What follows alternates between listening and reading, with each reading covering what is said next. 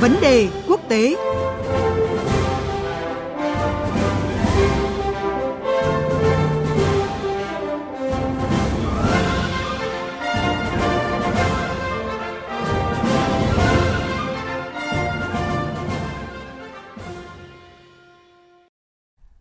vị và các bạn,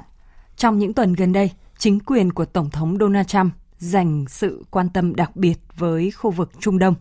Hàng loạt quan chức cấp cao Mỹ như Ngoại trưởng Mike Pompeo, đại diện đặc biệt về Iran và Venezuela Elliot Abrams, trợ lý Bộ trưởng Ngoại giao phụ trách các vấn đề chính trị quân sự Clark Copper đã đến thăm Israel và các đồng minh Ả Rập. Bên cạnh đó, một nhóm tác chiến tàu sân bay của Mỹ do tàu u ét ét Nimitz chạy bằng năng lượng hạt nhân dẫn đầu cũng đã quay trở lại khu vực vùng vịnh. Các động thái này phải chăng là nhằm giúp chính quyền Tổng thống Donald Trump bảo vệ các di sản về đối ngoại được tạo ra trong bốn năm qua, đồng thời tiếp tục củng cố quan hệ đồng minh với các nước Ả Rập, cũng như là tìm cách siết chặt hơn các chính sách đối phó với Iran. Để làm rõ hơn chính sách ngoại giao Trung Đông của Tổng thống Donald Trump trước khi kết thúc nhiệm kỳ, biên tập viên Thanh Huyền có cuộc trao đổi với phóng viên Phạm Huân, thường trú tại Mỹ. Mời quý vị và các bạn cùng nghe. Xin chào anh Phạm Huân ạ. À, trong lúc bầu không khí chính trị ở Trung Đông khá căng thẳng sau cái vụ nhà khoa học Iran bị giết hại thì có thông tin là ông Jared Kushner, con rể và là cố vấn cấp cao Nhà Trắng của Tổng thống Donald Trump sẽ lên đường tới Ả Rập Xê Út và Qatar trong tuần này. À, thưa anh, mục tiêu của cái nỗ lực ngoại giao này được đánh giá ra sao ạ? Vâng, xin chào biên tập viên Thanh Huyền và quý thính giả. Ông Jared Kushner trong cái tuần này thì sẽ có chuyến thăm tới Ả Rập Xê Út và Qatar. Và cái chuyến thăm này được đánh giá có thể là cái chuyến thăm Trung Đông cuối cùng của ông Kushner trước khi rời Nhà Trắng. Các nhà quan sát cho rằng là cái chuyến thăm Trung Đông của ông Kushner lần này có thể tập trung giải quyết căng thẳng giữa Qatar và nhóm bốn nước Ả Rập, bao gồm Ả Rập Xê Út, các tiểu vương quốc Ả Rập Thống Nhất, Bahrain và Ai Cập, những nước từng tẩy chay và đóng cửa các tuyến hàng không và đường biển với Qatar từ tháng sáu năm hai không một bảy, với cáo buộc là nước này đã ủng hộ các phần tử cực đoan và có mối quan hệ mật thiết với Iran. Mỹ thì vẫn duy trì quan hệ mật thiết với Qatar và các nước đối thủ của nước này, tuy nhiên thì đã nhiều lần không thành công cho việc hòa giải giữa các bên. Trong cái chuyến thăm của mình thì ông Kushner dự kiến sẽ thuyết phục lãnh đạo Ả Rập Xê Út và Qatar hòa giải và đạt thỏa thuận đối với nhiều vấn đề quan trọng. Cái việc hàn gắn rạn nứt giữa Ả Rập Xê Út và Qatar thì có thể sẽ giúp mang lại ổn định ở khu vực vùng vịnh, và đây có thể được coi là một cái thành tựu ngoại giao mới của chính quyền Tổng thống Trump và cá nhân ông Kushner trước cái thời điểm hai mươi tháng một. Ngoài ra thì chuyến đi cũng nhằm thúc đẩy cái nỗ lực của chính quyền Tổng thống Trump trong cái việc thúc đẩy các thỏa thuận hòa bình giữa Israel và các quốc gia Ả Rập. Mỹ tới nay thì đã thành công trong cái việc làm trung gian cho các thỏa thuận hòa bình giữa Israel và các tiểu vương quốc Ả Rập Thống Nhất, Bahrain và Sudan. Trong khi đó thì mặc dù chưa đồng ý bình thường hóa quan hệ với Israel, Ả Rập Xê Út đã lần đầu tiên đồng ý cho các hãng hàng không Israel sử dụng không phận nước này. Do đó mà chuyến thăm của ông Kushner có thể sẽ nhằm củng cố cái thỏa thuận này. Vâng, trước ông Jared Kushner thì ít nhất ba quan chức Mỹ cũng đã đến thăm Israel và các đồng minh vùng vịnh trong những tuần gần đây. À, vậy tại sao chính quyền của ông Donald Trump dành mối quan tâm đặc biệt trong chính sách ngoại giao với Trung Đông ở vào cái thời điểm cuối nhiệm kỳ như hiện nay? Các quan chức Mỹ thì đã liên tiếp có các cái chuyến thăm tới Trung Đông trong cái thời gian qua,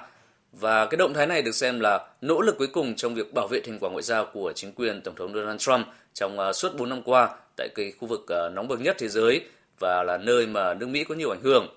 Cái động thái trên thì cũng được đánh giá như là một cái nước cờ cuối thể hiện quyết tâm tạo ra những cái điểm nhấn đáng chú ý trong chính sách của chính quyền Tổng thống Trump đối với cái khu vực này. Chính sách Trung Đông của chính quyền Tổng thống Donald Trump thực tế thì đã có nhiều thay đổi, thậm chí là đảo ngược so với các chính quyền tiền nhiệm. Bất chấp một số tranh cãi về chủ quyền lãnh thổ cũng như là những cái vấn đề liên quan đến luật pháp quốc tế, thì Mỹ đã để lại cho khu vực di sản lớn nhất trong nhiệm kỳ bốn năm qua, chính là cái mối quan hệ giữa Israel và thế giới Ả Rập đang được cải thiện, và cái cuộc chiến Afghanistan thì đang dần tới hồi kết. Việc tập trung cho khu vực Trung Đông trong thời gian qua thì đã thể hiện cái nỗ lực thực hiện cam kết tranh cử của ông Trump, đó là rút quân đội Mỹ khỏi các cuộc chiến không hồi kết ở nước ngoài như là Iraq và Afghanistan, đồng thời giúp Mỹ tăng cường quan hệ đồng minh với Israel và các đối tác Ả Rập khác, qua đó giúp Mỹ củng cố cái tầm ảnh hưởng tại khu vực Trung Đông. Và cái việc khiến Israel xích lại gần thế giới Ả Rập sẽ là một cái di sản lớn trong nhiệm kỳ bốn năm của ông Trump. Vâng, những hoạt động ngoại giao dồn dập ở Trung Đông trong thời điểm cuối nhiệm kỳ của chính quyền Tổng thống Donald Trump thì sẽ tác động ra sao đến toàn bộ chính sách của Mỹ đối với khu vực quan trọng này trong thời gian tới, mà cụ thể hơn là trong nhiệm kỳ Tổng thống sắp tới của nước Mỹ thưa anh? Vâng, Cái việc mà Tổng thống Trump nỗ lực củng cố di sản đối ngoại của Mỹ, nhất là tại cái khu vực Trung Đông, thì chắc chắn sẽ khiến chính quyền sắp tới của ông Biden gặp khó trong cái việc tìm cách đảo ngược các chính sách của chính quyền tiền nhiệm. Cũng giống như là ông Donald Trump hay là các thời Tổng thống Mỹ từng làm với các chính sách của chính quyền tiền nhiệm của mình.